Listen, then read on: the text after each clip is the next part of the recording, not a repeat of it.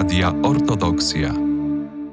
Dziś jest z nami ojciec Marek Ławreszuk, proboszcz parafii Zmartwychwstania Pańskiego w Białymstoku, a także kierownik Katedry Teologii Prawosławnej Uniwersytetu w Białymstoku. Sława Jezusu Chrystu, Ojcze. Sława Bogu wieki. Ojcze, trudny temat do rozmowy. Chciałbym, żebyśmy porozmawiali o tym, czy powinniśmy rozmawiać z dziećmi o śmierci. Czy powinniśmy poruszać ten temat, czy nie? Czy dzieci powinny brać udział w uroczystościach pogrzebowych? To są takie pytania i dylematy, przed którymi staje wielu rodziców, którzy spotykają się z tym doświadczeniem śmierci. Ale może zanim jeszcze o dzieciach, to tak ogólnie czym jest śmierć w naszej prawosławnej perspektywie? No właśnie, temat naszej rozmowy jest... jest niestety wciąż aktualny i będzie towarzyszył ludzkości. I chyba każde pokolenie, każda epoka na swój sposób odkrywa tą, tą wiedzę o śmierci. Z perspektywy chrześcijańskiej, z perspektywy nauczania naszej cerkwi, przede wszystkim Ewangelii, którą głosił, dobrej nowiny, którą głosił Chrystus, my mo- możemy i powinniśmy mówić o śmierci jako o przejściu do wieczności, o y, y, zakończeniu y, tutaj tego odcinka naszego życia, który toczy się na ziemi, y, i wejściu w, w ten okres, który, y, który zapowiedział, obiecał nam Zbawiciel. No, to jest perspektywa chrześcijańska, rozumienie śmierci, no ale wydaje się ona mm, prosta do wypowiedzenia, natomiast y, chyba dużo trudniejsza do przyjęcia, bo od razu rodzą się pytania, o ile wiemy, jak wygląda mniej więcej życie tutaj na ziemi, bo jego doświadczamy, o tyle mamy mm, zasłonę ciemności i niewiedzy, która związana jest z tym, co będzie po drugiej stronie. Tutaj mamy własne doświadczenia, tutaj mamy własne przeżycia, własne myśli, widzimy, dotykamy pewnych realności. Natomiast wszystko to, co tam, opiera się na naszym zaufaniu wobec słów Chrystusa. Zaufaniu wobec słów, które nie są zbyt opisowe. Człowiek często zadaje dodatkowe pytania. A jak to dokładnie będzie tam? I na te pytania Ewangelia nie odpowiada. Zbawiciel mówi, zobaczycie, zaufajcie. Pociesza, że wejdziecie do radości, do wiecznego obcowania z Bogiem i z całym stworzeniem. Natomiast brak nam takiego wyraźnego obrazu jednoznacznego i często przy, przy, naszych, przy, przy naszym podejściu do wiary, przy naszym takim przyzwyczajeniu do rzeczy przyziemnych wydaje się to i nieznane, i trochę straszne. Często na równi z przekazem Ewangelii bierzemy jako autorytet zupełnie inne przekazy. Przekazy wymyślone przez ludzi, legendarne, przekazy jakieś pełne wypaczeń w, w stosunku do nauczania chrześcijańskiego, tego jak, jak wygląda życie po śmierci, jak wygląda Królestwo Boże. I y, często to y, te nieprawidłowe obrazy budzą w nas lęk. Jeżeli ktoś obrazowo próbuje przedstawić życie wieczne jako takie bezstresowe obcowanie gdzieś tam na wysokości, w sferach niebiańskich i na przykład tłumaczy to, no nawet dla małego dziecka, że tam gdzieś na niebie pośród obłoków, w spokoju, w ciszy i, i tak dalej. Można, m, można żyć nie odczuwając głodu, bólu, jakiegoś cierpienia. to małe dziecko, które być może nie, nie doświadczyło jeszcze głodu czy cierpienia, nie rozumie tych pozytywów, natomiast widzi jedno, widzi nudę, którą wieje z, tego, z tych obłoków niebiańskich, bo ono na przykład nie umie pięciu minut siedzieć tutaj na miejscu bez ruchu, bez zabawy, bez interakcji z, z rówieśnikami czy, czy z jakimiś zabawkami, więc często takie obrazy, które z perspektywy człowieka, który to przybliża, starają się być takie pozytywne, no wcale takie w odbiorze być nie muszą. I myślę, że tak reasumując, no, nasze podejście i nasze rozumienie śmierci jako tej trudnej bramy, którą jednak każdy musi przejść, i bramy, która nie prowadzi w pustkę, a prowadzi gdzieś. Z perspektywy człowieka, który chce ufać Chrystusowi i na tym buduje swoje życie, nie powinno być jakimś, napełniać człowieka lękiem. Nie wiemy, gdzie dojdziemy, ale wiemy, kto nas prowadzi. Nie wiemy, jak tam będzie, ale wiemy, że ten, który nas prowadzi, dobrze nam życzy. Może w ten sposób trzeba stawiać sobie te kwestie i takie rozważać. I, i być może ten lęk przed śmiercią czy przed nieznanym będzie wtedy lepszy. Z, ojcowie wczesnochrześcijańscy mówią o tym w taki obrazowy sposób, który trzeba sobie chyba prze, przepracować na współczesny język, bo oni mówią, że pierwszym spośród martwych tam był Zbawiciel, tak? Pierwszy, który wszedł i przeszedł i otworzył te bramy, był Zbawiciel, więc w miejscu, w którym jest Zbawiciel, jakże mi może być źle? Tak mówili święci ojcowie. Myślę, że tą myśl warto sobie y, przypominać, że nie zostaniemy tam y, y, pozostawieni w samopas, że będzie z nami Bóg przede wszystkim, który nas kocha, i nie wyobrażamy sobie, jeżeli budujemy tutaj na ziemi, może niedoskonałe, ale nasze więzi rodzinne, rodzicielskie, nie wyobrażamy sobie, żeby jako kochający rodzic ktoś mógł wystawić dziecko na jakieś niebezpieczeństwo, czy w trudnej sytuacji pozostawić je same. I wydaje się, że po śmierci w naszej relacji z Bogiem będzie tak samo. Bóg nas nie zostawi samych tam. Czy nie ma ojciec takiego wrażenia, że ojciec wspomniał o lęku związanym ze śmiercią, że ten lęk w ostatnich kilkudziesięciu latach się trochę nasilił? Może z tego powodu, że kiedyś tak bardziej na co dzień obcowaliśmy ze śmiercią, bo kiedy ktoś umierał, tak, to z reguły było to w domu, teraz mamy szpitale, mamy hospicja, kiedyś to rodzina zajmowała się tym umarłym, teraz mamy domy pogrzebowe. Właśnie jak ojciec ocenia, czy może zaczęliśmy się teraz bardziej bać śmierci? I też drugie pytanie z tym związane, czy ludzie przygotowują się do śmierci? Trudno o jakąś taką jednoznaczną odpowiedź. Myślę, że to są bardziej takie odpryski różnych wydarzeń, różnych myśli. Pytanie jest postawione bardzo konkretnie i faktycznie ten biznes, ta cała, ta cała otoczka związana z obsługą umierania, która się stała no, komercyjną pewną usługą, tak? Są zakłady pogrzebowe, są domy opieki, są, są ludzie, którzy są wyspecjalizowani w tym, żeby pomóc i zdjąć pewną część odpowiedzialności z najbliższych, czy w opiece nad chorym człowiekiem, czy w opiece nad umierającym człowiekiem, czy już w samej technicznej nawet procedurze przygotowania, czy realizacji pogrzebu, no sprawia, że ten temat troszeczkę schodzi na bok, trochę znika z, z naszego pola widzenia. To troszeczkę jest tak, że to, co widzimy, to prowokuje nas do pewnych przemyśleń. Jeżeli obcujemy z, ze światem duchowym, jeżeli obcujemy z Bogiem, jeżeli modlimy się, to nasze myśli łatwiej sprowokować do tego, żeby Właśnie, pomyśleć o wieczności, pomyśleć o tym, czy coś, co robię, jest moralnie dobrze, dobre, czy moralnie złe.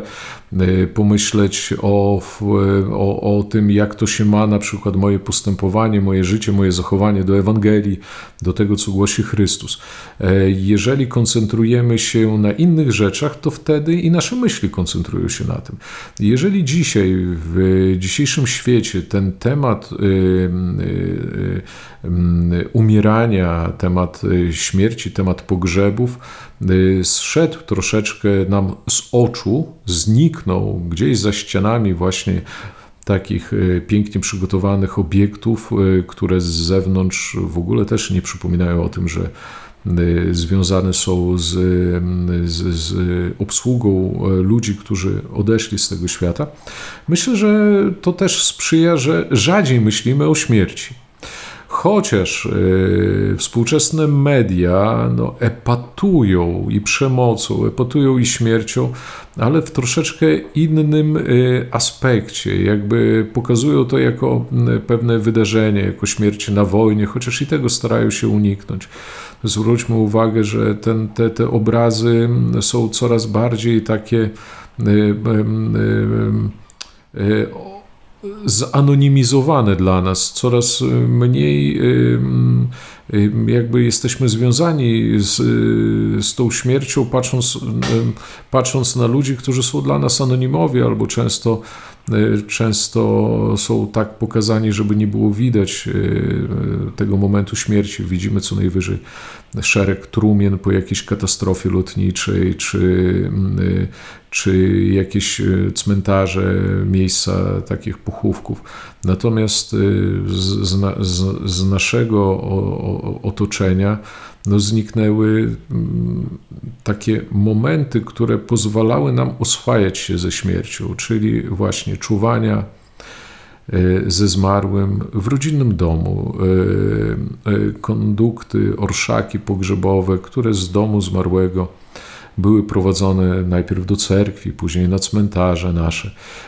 To wszystko zniknęło. Jeszcze będąc w parafii w Wasilkowie na początku swojej posługi, miałem okazję ze świętej pamięci ojcem Aleksandrem Macalem uczestniczyć w uroczystościach pogrzebowych, które właśnie miały to do siebie, że czuwania odbywały się w rodzinnym domu, że później procesja przechodziła przez wieś, dochodziła do krzyża i to pozwalało nie tylko najbliższym uczestniczyć w, w tym pożegnaniu zmarłego, ale również i przypominało wszystkim pozostałym, sąsiadom pozwalało się pożegnać, ale i pozwalało przypomnieć o tym memento mori, czyli pamiętaj o śmierci.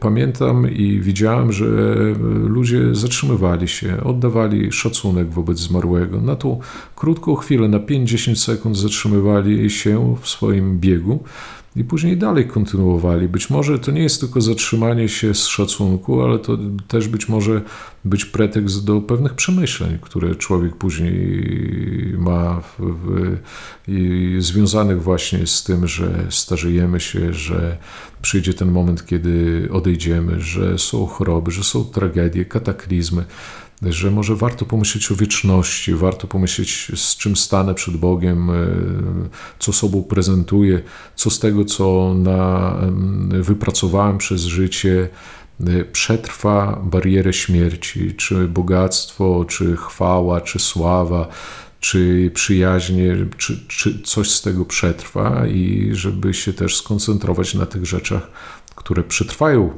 śmierć. Ewangelia mówi nam o takich rzeczach. Ewangelia przywołuje do tego, żeby o tym myśleć, a myślę, że te takie pobożne tradycje, które były obecne w naszym życiu, też nam o tym przypominały. I tego na pewno mi szkoda, że teraz wszystko stało się takie sterylne, że idziemy za taką modą, która w Stanach Zjednoczonych w latach siedemdziesiątych ubiegłego wieku już, już się rozpowszechniła, gdzie nawet na cmentarzu, kiedy chowano trumnę zmarłego w ziemi, zasłaniano materiałem, sztuczną trawą, skiby ziemi, które były wykopane, tak żeby nie razić ludzi wykopanym rowem, który mógł im przypominać czy wprowadzić w nich jakąś traumę, tak? A wówczas była koncepcja zapewne jakichś psychologów, którzy dbali o dobre samopoczucie ludzi. Tylko czy dobre samopoczucie ludzi y, tak naprawdę jest związane z tym, żeby unikać trudnych tematów, czy żeby je przedyskutować, przepracować i zrozumieć? No, to, to, to, to nie tutaj pytanie i nie do mnie, natomiast Natomiast mi z perspektywy takich no, duchowych praktyk na pewno brakuje właśnie tego spokoju i tego, tego, tej możliwości obcowania ze zmarłym. Czuwania nasze po panichidach, one też stały się już coraz, coraz krótsze. Często najbliżsi przychodzą, modląc się podczas panichidy, żegnając się ze zmarłym, no i tak przestępują z nogi na nogę i wkrótce po zakończonym nabożeństwie albo jeszcze w jego trakcie gdzieś tam rozpływają się, znikają.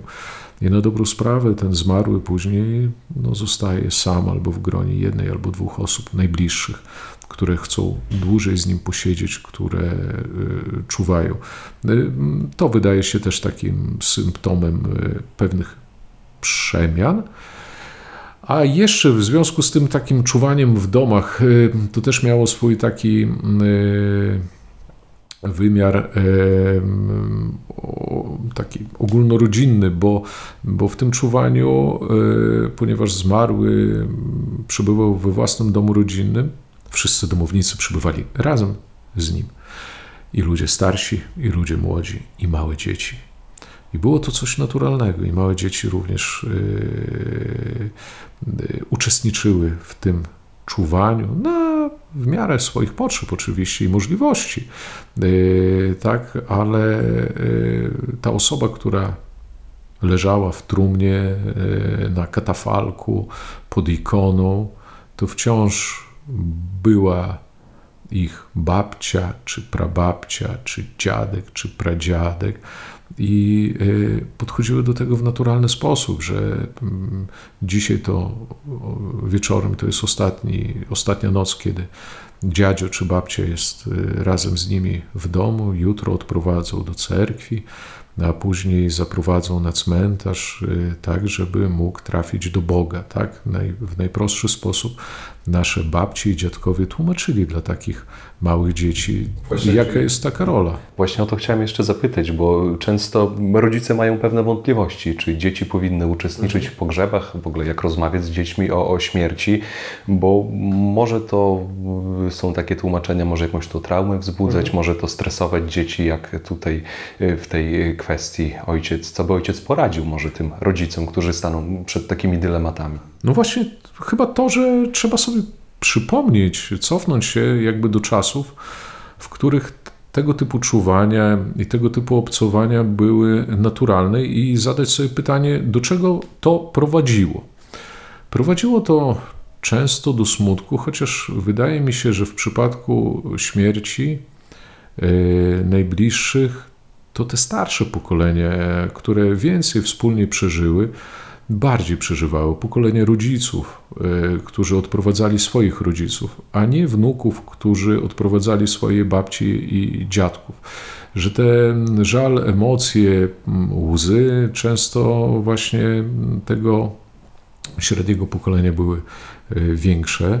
Natomiast y, te małe dzieci y, y, były i wydaje mi się, że to przede wszystkim ta świadomość tego, co się działo, prowokowała też dzieci do swoich przemyśleń i do tego, żeby... No, wydaje mi się, że na te tematy też się rozmawiało na sposób, na jaki się powinno rozmawiać z dzieckiem.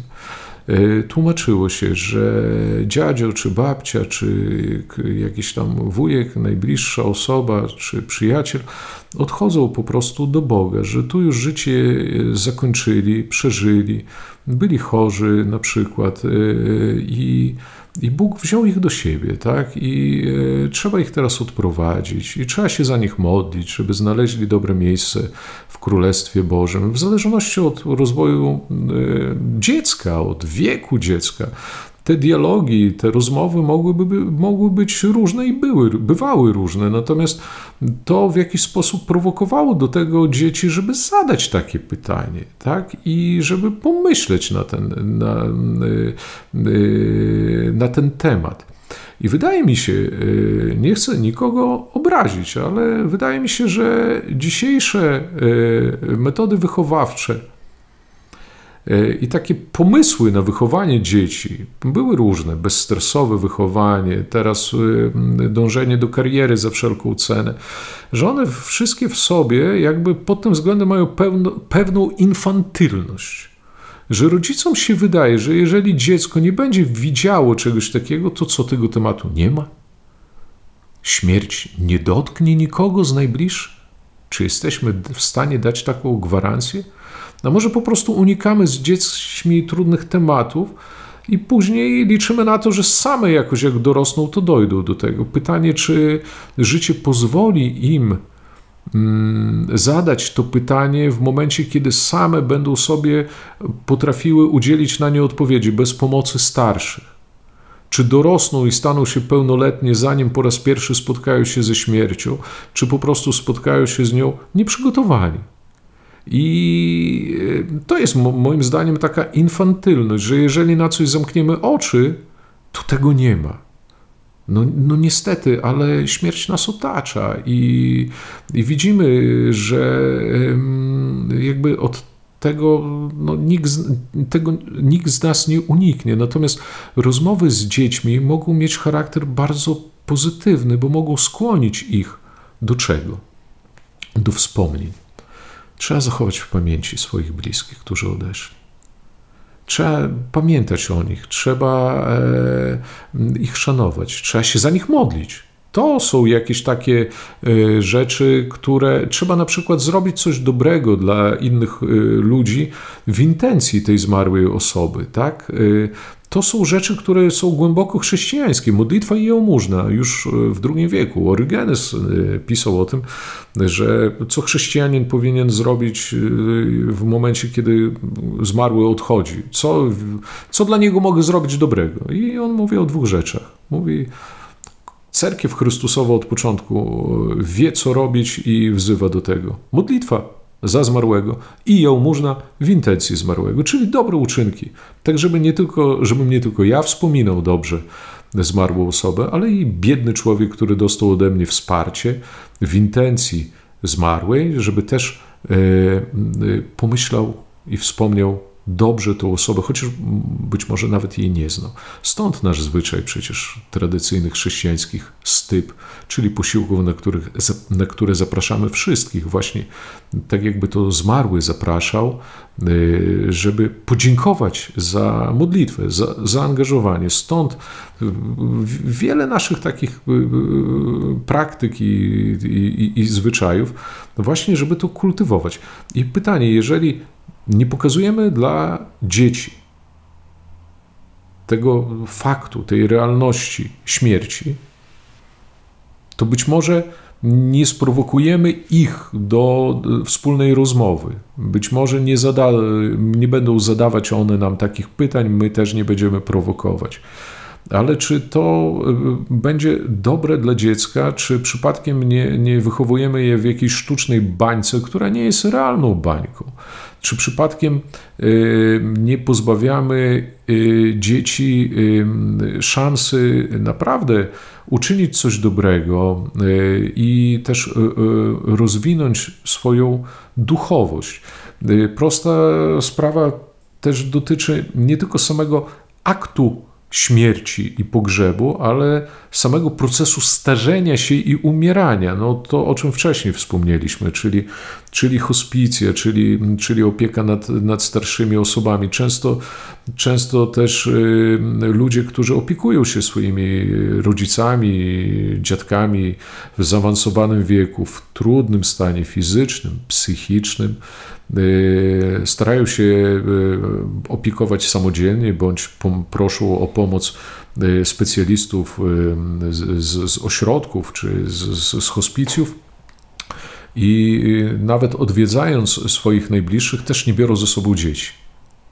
Też nie pozwalają dzieciom jakby w tym uczestniczyć. Moim zdaniem to też jest potencjalnie rzecz, którą można wykorzystać ku dobremu. To znaczy pokazać i wytłumaczyć dla dziecka, że no, jest coś takiego w życiu jak i dzieciństwo, ale też jest i starość. I że czasami są choroby, i że czasami nie trzeba się koncentrować całe życie wokół samego siebie i własnych potrzeb, tylko spojrzeć na potrzeby innych i czasami jest fajnie zrobić coś dla kogoś innego, tym bardziej, że jest to nasz najbliższy człowiek, najbliższy nam i na przykład przyjść, przytulić, spróbować porozmawiać, spróbować machnąć ręką. Na różnym etapie, na różnym poziomie każdy z tych gestów nie będzie bez skutków pozytywnych. I dla osoby, która choruje, która cierpi, która odchodzi, no ale i dla dziecka, które może być później pochwalone, że naprawdę zachowałeś się godnie, zachowałeś się po chrześcijańsku, zrobiłeś coś dobrego. Yy, yy, oczywiście to też prowokuje do, do, do, do rozmów, ale jeżeli nie będziemy straszyć i epatować jakimiś yy, obrazami, to wydaje mi się, że yy, zamiast traumy będziemy po prostu rozwijać dziecko. I na koniec taki jakby wokół tego tematu dzieci i, i obcowanie ze śmiercią. E, powiedziałem już raz, że moim zdaniem postawa rodziców jest infantylna. No to teraz m, chciałbym wzmocnić przekaz. Jest bardzo infantylna, bo rodzice myślą, że jak nie rozmawiają czy nie pokazują dzieciom takich tematów, to one tego nie widzą. No niestety, drodzy rodzice, ale żyjemy już w czasach, kiedy w internecie jest wszystko. I dzieci od pierwszych klas szkoły podstawowej tak aktywnie uczestniczą w tym życiu wirtualnym, że widzą dużo gorsze rzeczy. Niestety. Niestety. I jeżeli w to wątpimy, to wystarczy zadać sobie pytanie, co my, chcący, niechcący, świadomie, nieświadomie, kątem oka jesteśmy w stanie zobaczyć w internecie. Jaką przemoc, jakie wypadki drogowe, czy jakieś inne katastrofy. Jeżeli to nie wywołuje w nas traumy, to jak widok najbliższych nam osób, które odchodzą i proszą nas o pomoc, jak one mogą w nas wywołać traumy? Czy to nie jest jakaś infantylność? Tego się bardzo boję. Wydaje mi się, że jesteśmy ludźmi wykształconymi, technologie idą naprzód, zdobywamy świat i w głębiach oceanów, i w kosmosie, elektronika, to wszystko sztuczna inteligencja, no proszę, jak, jak ten świat idzie do przodu. Ale mentalnie jako ludzie popełniamy wciąż i wciąż te same błędy, te same jakby naiwności nami targają i myślę, że to jest jedna z takich większych naiwności. I apeluję do, do, do rodziców, do osób, które mają kontakt z dziećmi o to, żeby nie roztaczać nad nimi sztucznego parasola, bo ten parasol oprócz deszczu pozbawi je również i promieni słonecznych. Czyli nie tylko chroni od tego, przed czym chcemy, żeby, żeby ten parasol chronił, ale i od dobrych rzeczy. A po drugie właśnie to, co niesie ten internet, to można przyrównać w tym parasolu do kałuży. Rodzic trzyma nad dzieckiem parasol, żeby dziecko nie zmokło, a dziecko po kolana jest w kałuży błotnej.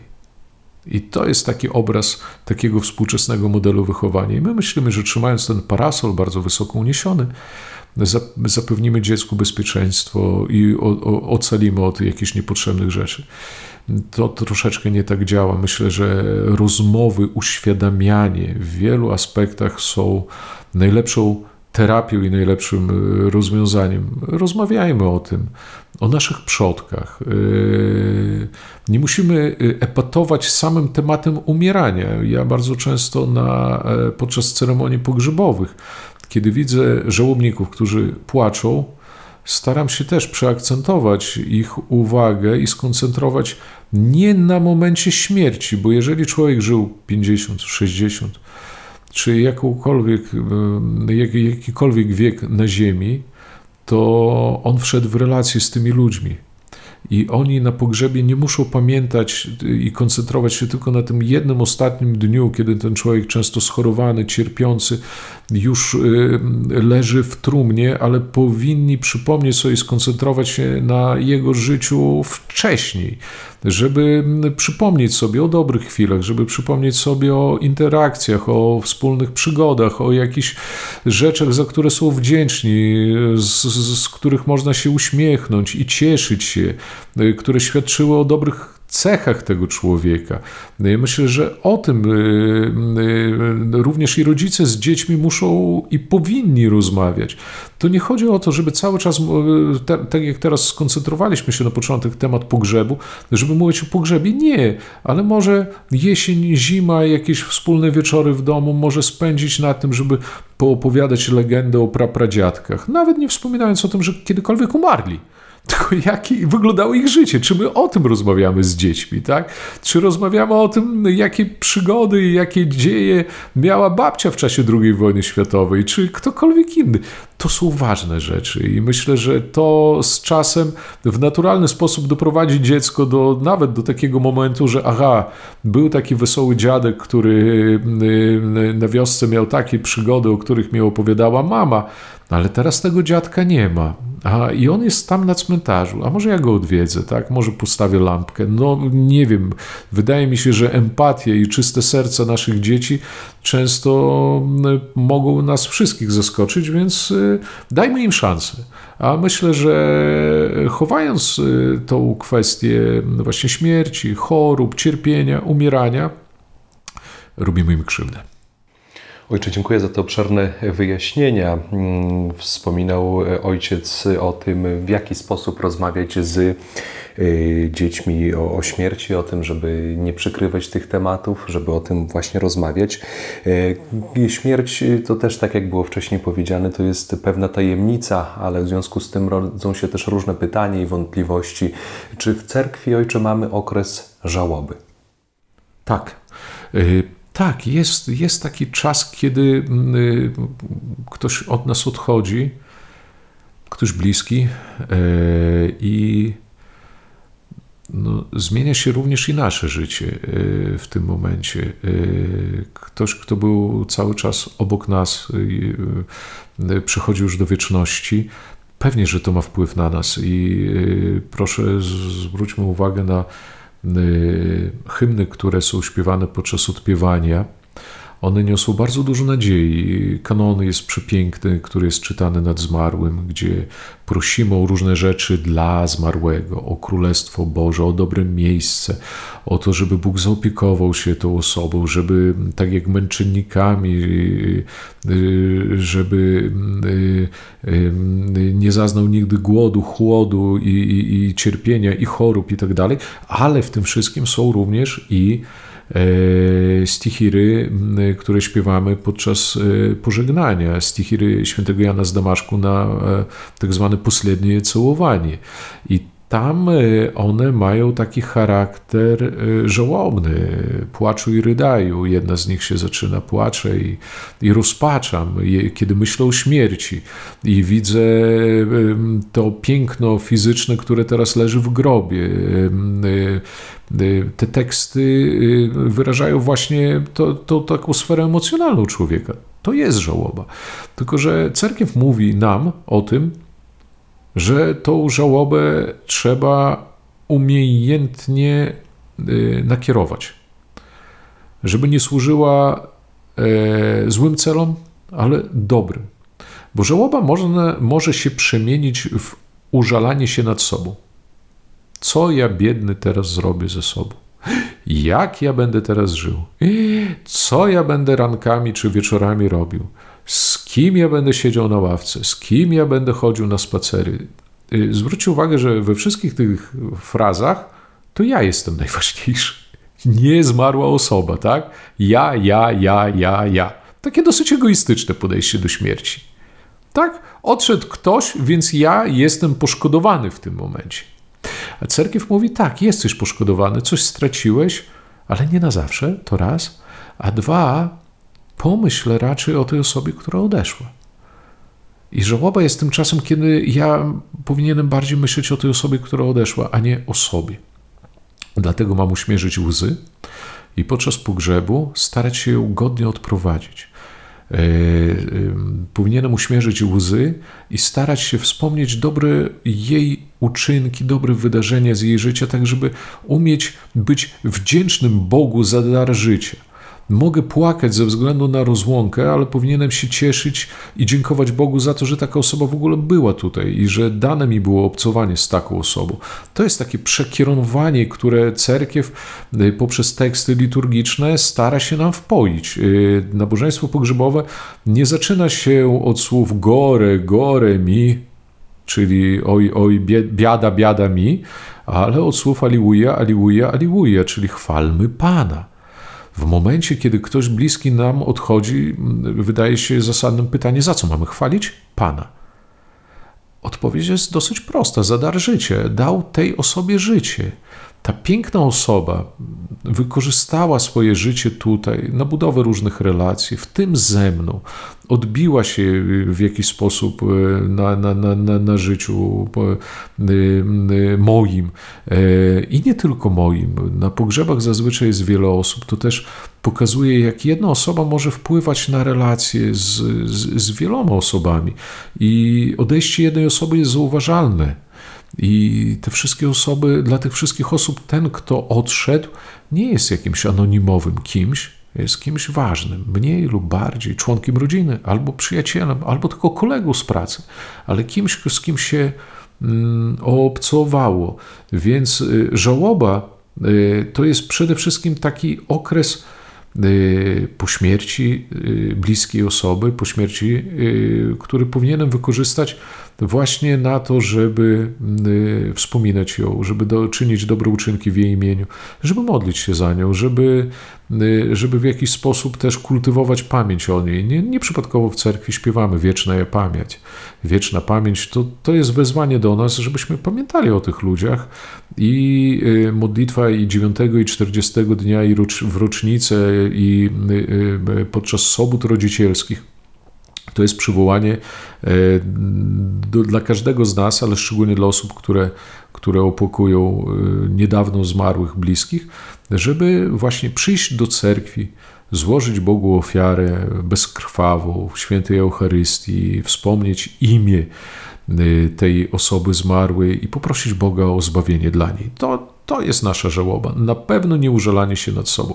A jeżeli ktoś pyta o techniczne strony żałoby, to znaczy czy nosić czarne stroje, czy nie nosić, czy chodzić na dyskoteki, czy nie chodzić, czy, czy cokolwiek innego robić, to powiem tak, nikt, nikt w prawosławnej tradycji nie był tak scholastyczny, żeby na takie pytania odpowiadać. Każdy y, powinien to y, jakby y, zastosować y, tak, jak, jak czuje i uważa. Jeżeli komuś, k- ktoś czuje, że powinien być może w intencji zmarłej osoby nawet i popościć jakiś czas, no to świetnie. Jeżeli ktoś myśli, że powinien częściej chodzić do cerkwi i pomodlić się za taką osobę, to świetnie. Jeżeli ktoś myśli, że powinien okazać na zewnątrz ten swój żal poprzez nałożenie ciemnych ubrań, czarnych ubrań, to też dobrze. Tak? Pamiętajmy tylko, że chrześcijaństwo i prawosławie przede wszystkim no, nigdy nie znało czegoś takiego jak płaczki pogrzebowe, czyli Nie, nie, nie starajmy się na siłę łzy. Czasami nawet wspominając osobę, która przeżyła swoje życie, e, e, przeszła na przykład i jakieś poważniejsze problemy, i choroby, i cierpienie, i różne wydarzenia, i jakoś wytrwała w tym życiu i, i, i coś nagromadziła, to często odprowadzając taką osobę, człowiek czuje taką pewną dumę z, z tego, że, że była taka osoba, jakąś nawet duchową radość. takie docenienie zmarłego po śmierci. Czasami to troszeczkę za późno, ale dobrze, że nawet jeżeli takie uczucie nam towarzyszy, to też jest pewnego rodzaju żałoba, że jestem dumny ze swojego, nie wiem, pradziadka, praprababci i tak dalej. I jestem, i śmiało mogę powiedzieć, nawet z uśmiechem na ustach, że godnie przeżyła swoje życie, że y, przeszła je z, y, y, dając przykład również i nam, y, kolejnym pokoleniom, jak żyć w skromności, jak na przykład żyć y, bez, bez nerwów, jak żyć bez, bez, bez wojen, bez, bez jakiegoś gniewu, czy jak umieć przebaczać, jak się umieć godzić. Na przykład babcia, która przez całe życie y, przebaczała dziadkowi jego różne tam psikusy, tak, też uczy nas właśnie swoją pokorą, swoim takim wielkim sercem i myślę, że o takich rzeczach też trzeba w czasie pożegnania zmarłych czy żałoby po nich myśleć. Dla tych, którzy przyłączyli się do naszej rozmowy, przypominam, że rozmawiamy dziś z ojcem Markiem Ławreszukiem, proboszczem parafii Zmartwychwstania Pańskiego w Białymstoku i kierownikiem Katedry Teologii Prawosławnej Uniwersytetu w Białymstoku. Rozmawiamy, ojcze, na trudny temat, o śmierci, o umieraniu, o żałobie. To jest też tak chyba w... w kwestii śmierci, że jeżeli ktoś dożywa sędziwego wieku, to wtedy jakby jesteśmy już na to przygotowani. Natomiast kiedy umiera na przykład dziecko, to jest to ogromna trauma dla, dla rodziców i dla całego społeczeństwa. Ojciec w swoim duszpasterskim doświadczeniu miał, miał właśnie ojciec takie doświadczenie, kiedy no, chował ojciec dzieci. Ojcze, co wtedy się czuje? Co powiedzieć rodzicom, kiedy odchodzi ich dziecko? No to jest jedno z trudniejszych pytań i w ogóle to są jedne z gorszych, y, trudniejszych dni, które są, jeżeli mówimy o takich wydarzeniach, kiedy umierają na przykład małe dzieci. Y, to nie chodzi o to też, co, co, co, co mówić, bo y, zazwyczaj emocje są tak duże i, i wśród najbliższych i często wśród duchownych, którzy sprawują, że trudno wygłaszać homilię w, w takim momencie. Czasami trzeba co najwyżej zwrócić uwagę na, na, na, na kilka podstawowych aspektów. Nie musimy wszystkiego mówić od razu i pewne rzeczy do ludzi pogrążonych w żałobie po utracie na przykład dziecka docierają po jakimś czasie. Bóg też daje czas, żeby się oswoić z pewnymi rzeczami i, i je zrozumieć. I najważniejsze, żebyśmy nie dopuścili w takich momentach, żeby to diabeł zaczął pod, pod, pod, podpowiadać niepotrzebne myśli i z tymi niepotrzebnymi rzeczami powinniśmy walczyć, szczególnie w te, w te dni. Więc tutaj nie wielość słów, ale może bardziej waga i, i, i takie ukierunkowanie. Na co?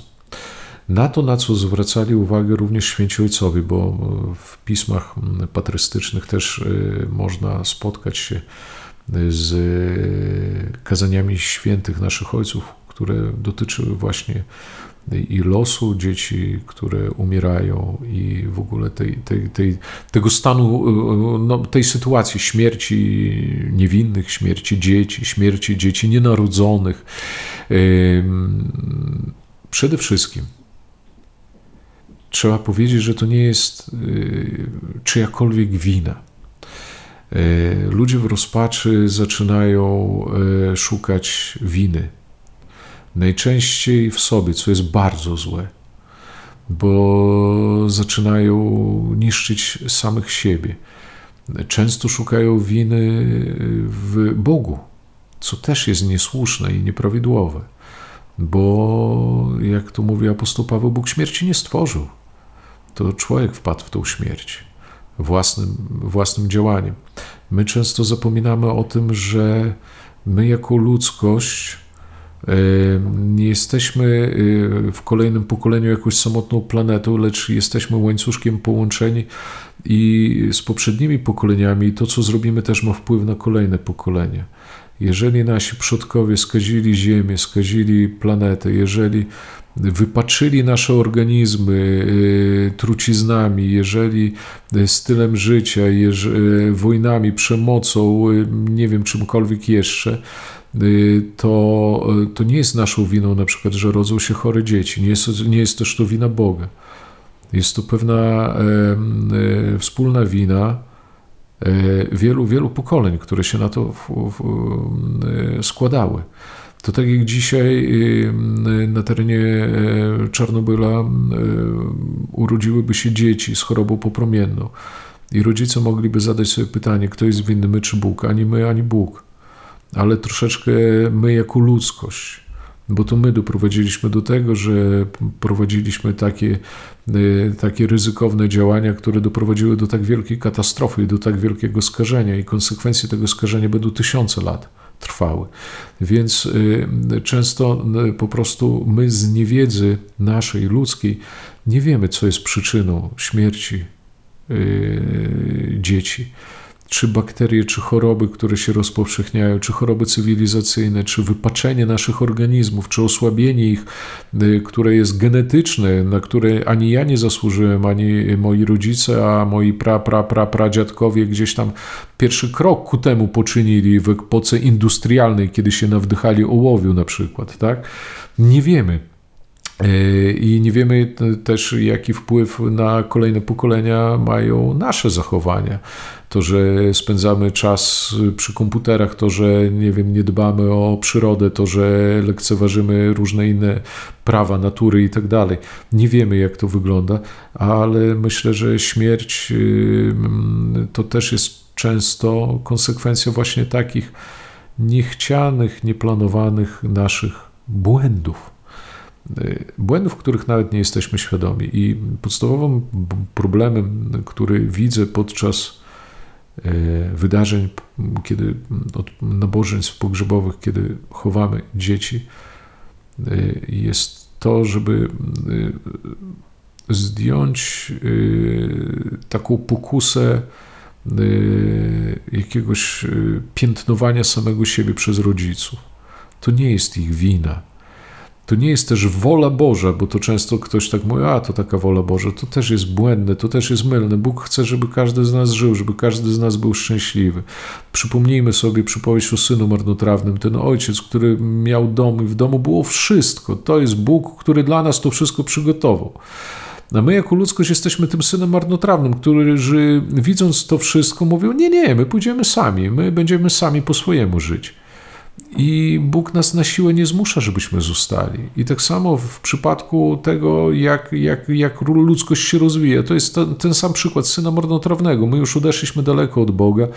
My, my, my krążymy po krainach, gdzie, gdzie nie jest dla nas sprzyjająca ani ziemia, ani niebo, ani woda, ani, ani nic innego.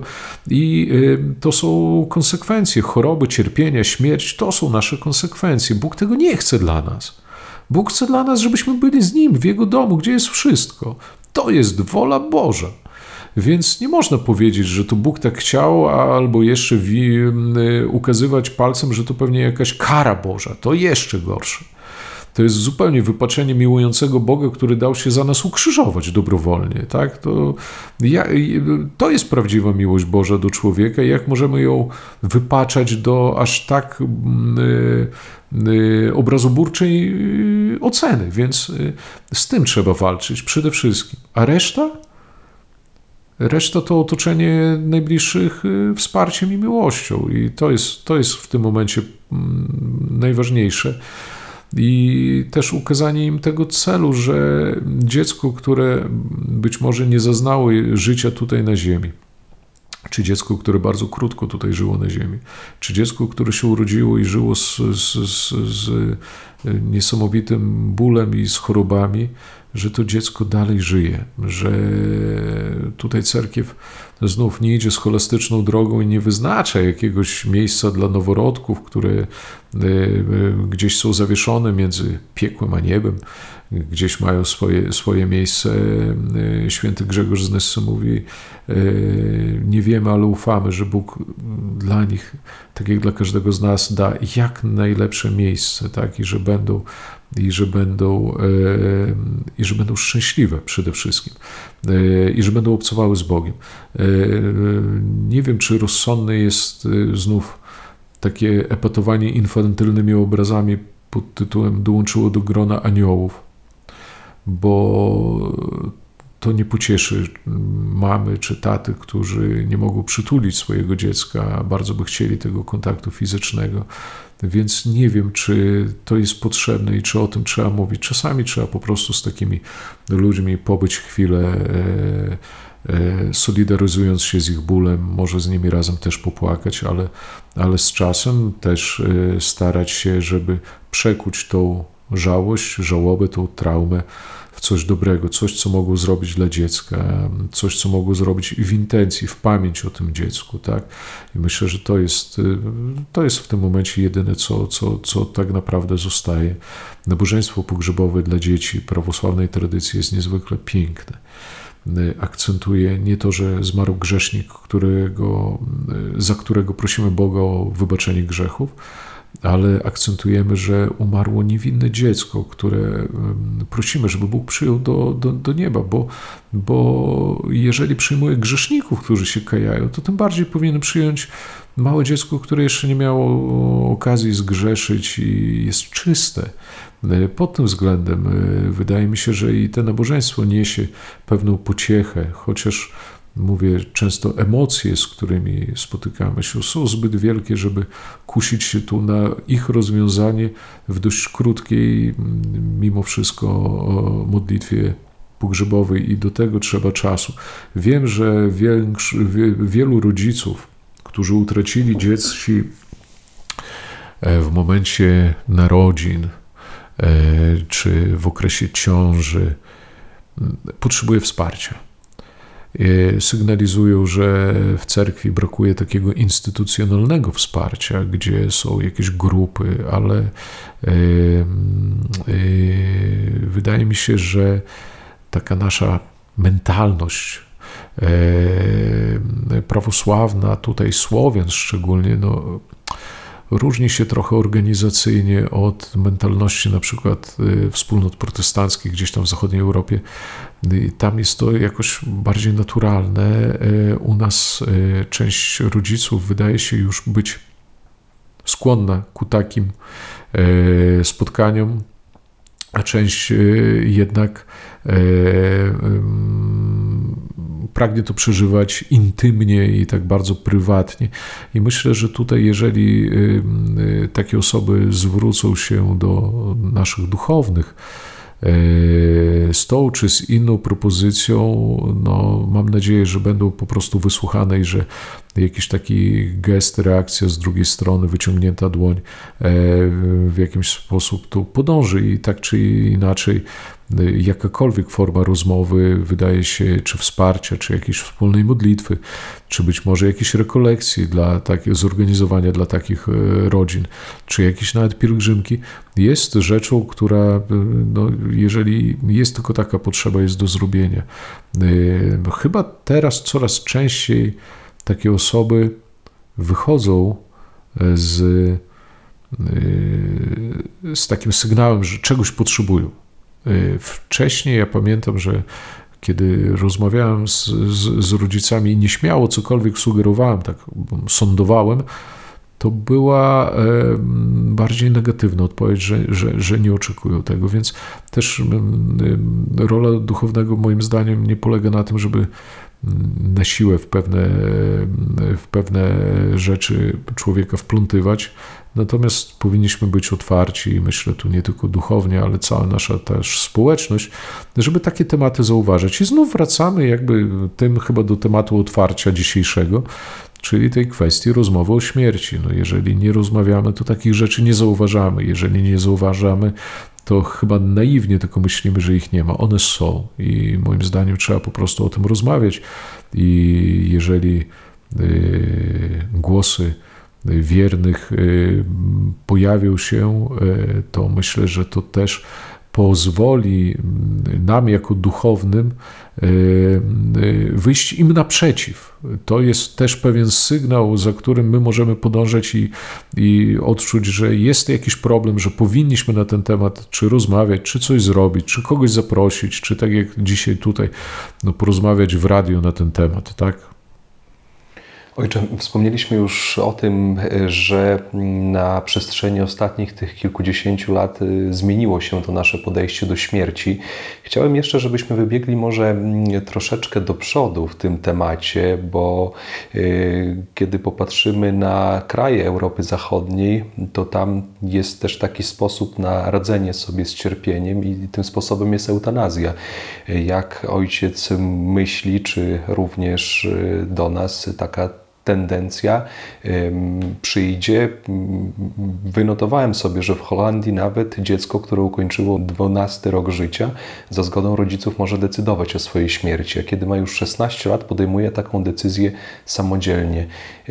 Poproszę o krótki komentarz Ojca na ten temat. Eutanazja w najprostszy sposób dla nas jest oceniana jako chęć skrócenia cierpienia człowieka i, i jakby no, zgodę na, na taką do, dobrowolną śmierć.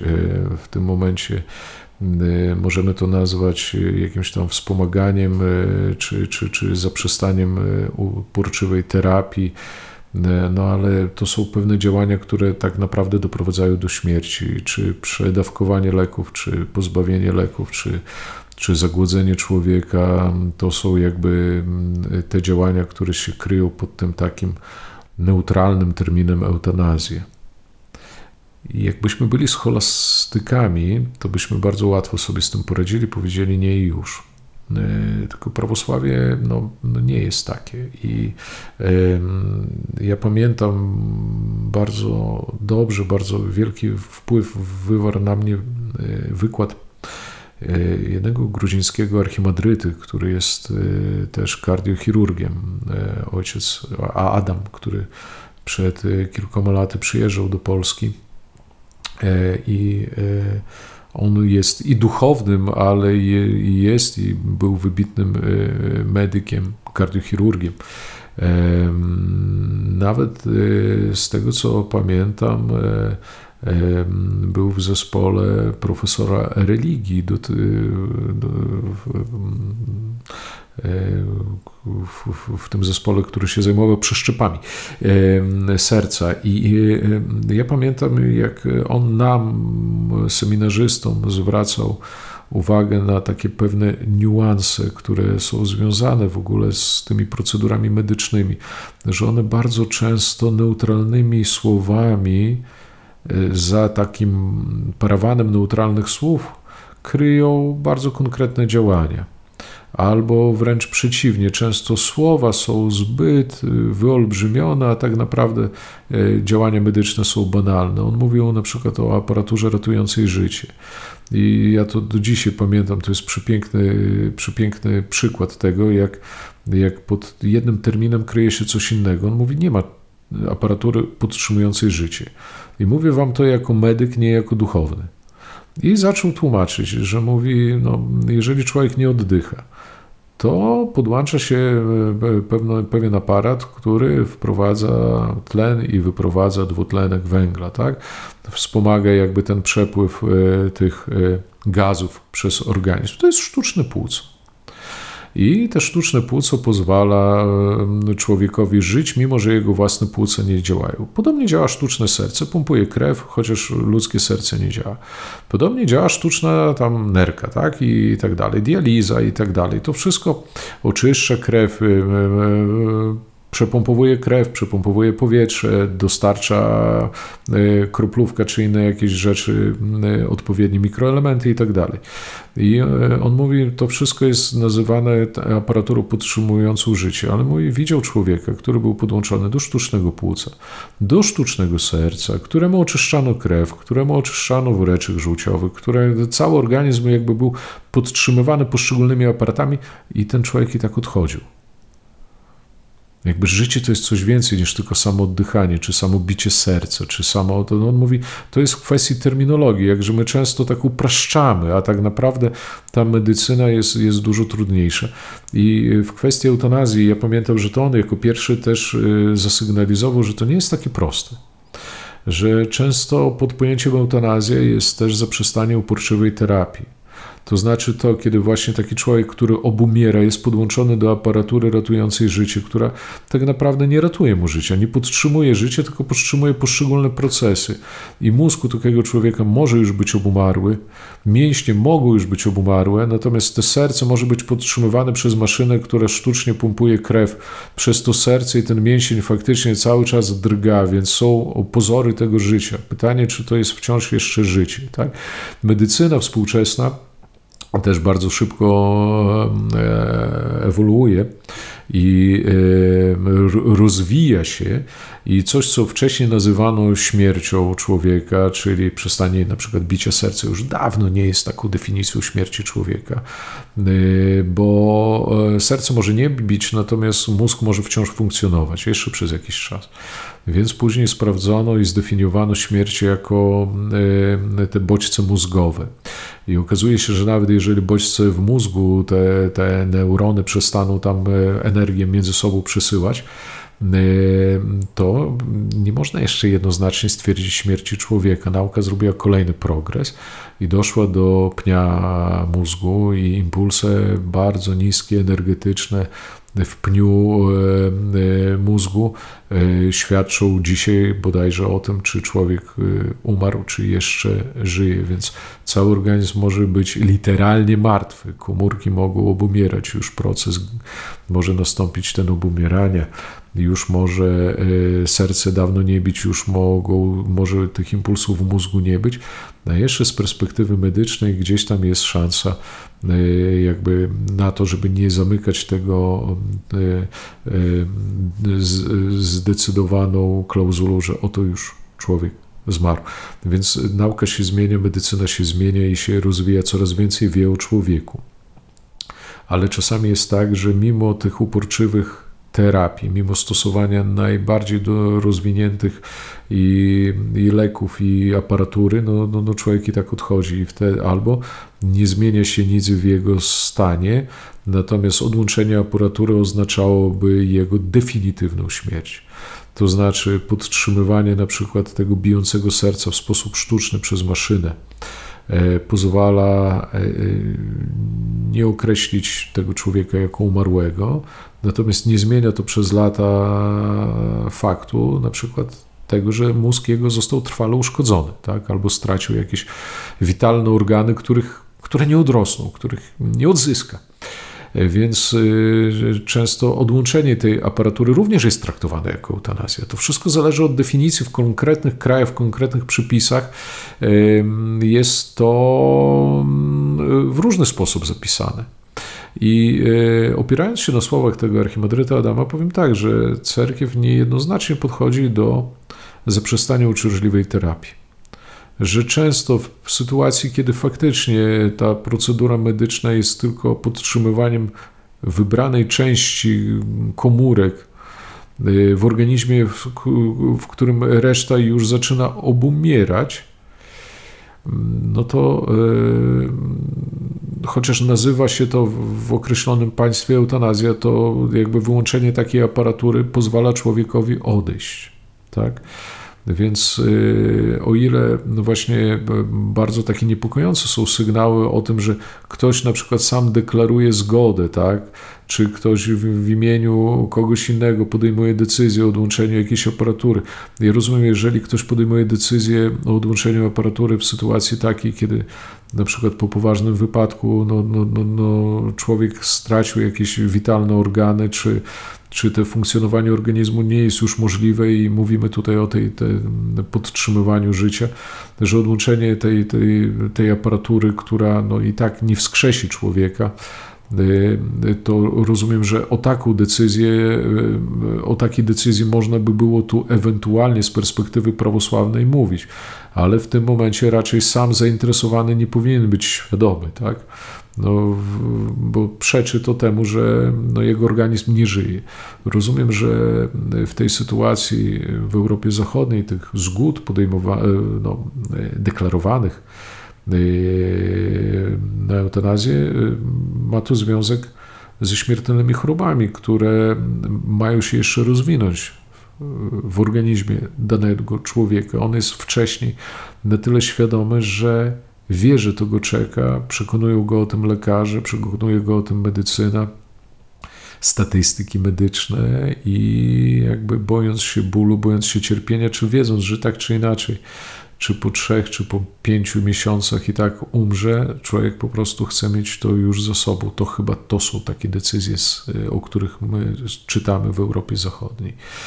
I tutaj perspektywa naszej cerkwi nie jest jednoznaczna, nie, nie, ale raczej przywołuje i przyzywa do tego, nie oceniając absolutnie człowieka, żeby starał się zaufać Bogu i nie stracił nadziei na Bożą pomoc, na Boży cud, że nawet trwanie w, no właśnie w tym cierpieniu, które niektórzy nie, nie nazywają nieludzkim, ale jest też takim, taką świadomością człowieka tego, że że to nie tylko procedura medyczna, nie tylko jego wola i jego decyzja, ale też Bóg jest nad nim, tak? Więc wydaje mi się, że jeżeli mówić o, o, o tym, to jakby niezależnie od tego, jakie jest prawo, ono nigdzie nie zmusza człowieka do podjęcia decyzji o eutanazji, a jedynie mu pozwala. To tak jak z dostępem też do broni, ona jest obecna w świecie, w każdym kraju można tą broń w jakiś sposób legalnie czy nielegalnie zorganizować i, i wejść w jej posiadanie. Ale to wcale nie oznacza, że chrześcijanin musi to robić.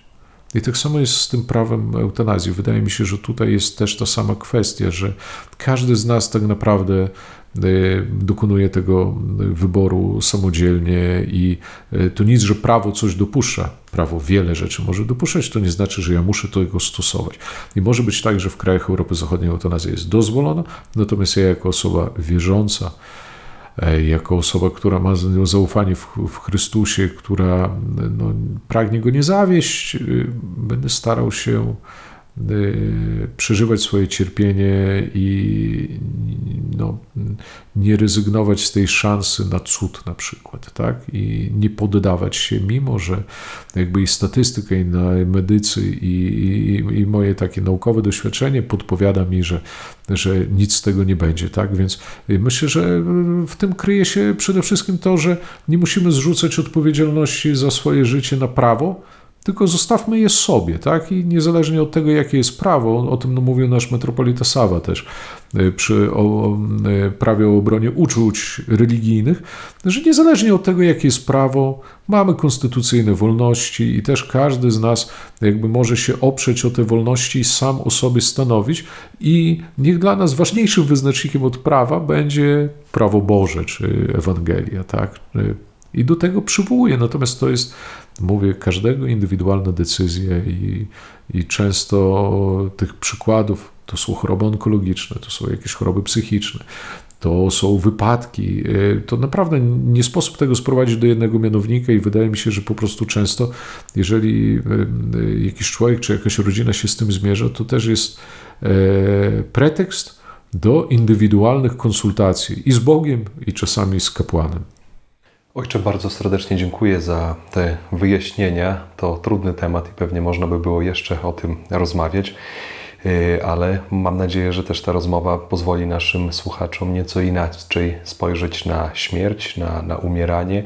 Dziękuję jeszcze raz, a moim i Państwa gościem był ojciec Marek Ławreszuk, proboszcz parafii Zmartwychwstania Pańskiego w Białymstoku i kierownik Katedry Teologii Prawosławnej Uniwersytetu w Białymstoku. Dziękuję bardzo, ojcze. Dziękuję. I ja jeszcze tak na zakończenie, jeżeli mogę, tu też chcę podziękować za to, że radio podejmuje ten temat, bo już niedługo będziemy mieli okazję, przecież w listopadzie jest tradycyjne dla nas odwiedzanie w Polsce grobów. Katolicy mają swój Dzień Wszystkich Świętych, my mamy swoją rodzicielską sobotę, odwiedzamy groby i właśnie wracając do tej infantylności, żebyśmy nie zamieniali tego do tych dni na takie rajdy po cmentarzach, na, na, na prześciganie się w modzie cmentarnej dotyczącej zniczy, czy dotyczących ubioru, czy dotyczących naszych relacji, żebyśmy stojąc nad grobami naszych bliskich nie rozmawiali o plotkach dotyczących naszych żyjących bliskich, ale żebyśmy ten, te dni wykorzystali, one są naprawdę przepiękne i bardzo wartościowe, wykorzystali właśnie na myśleniu o zmarłych. Tego sobie i Państwu wszystkim też życzę. Sława Jezusu Chrystu.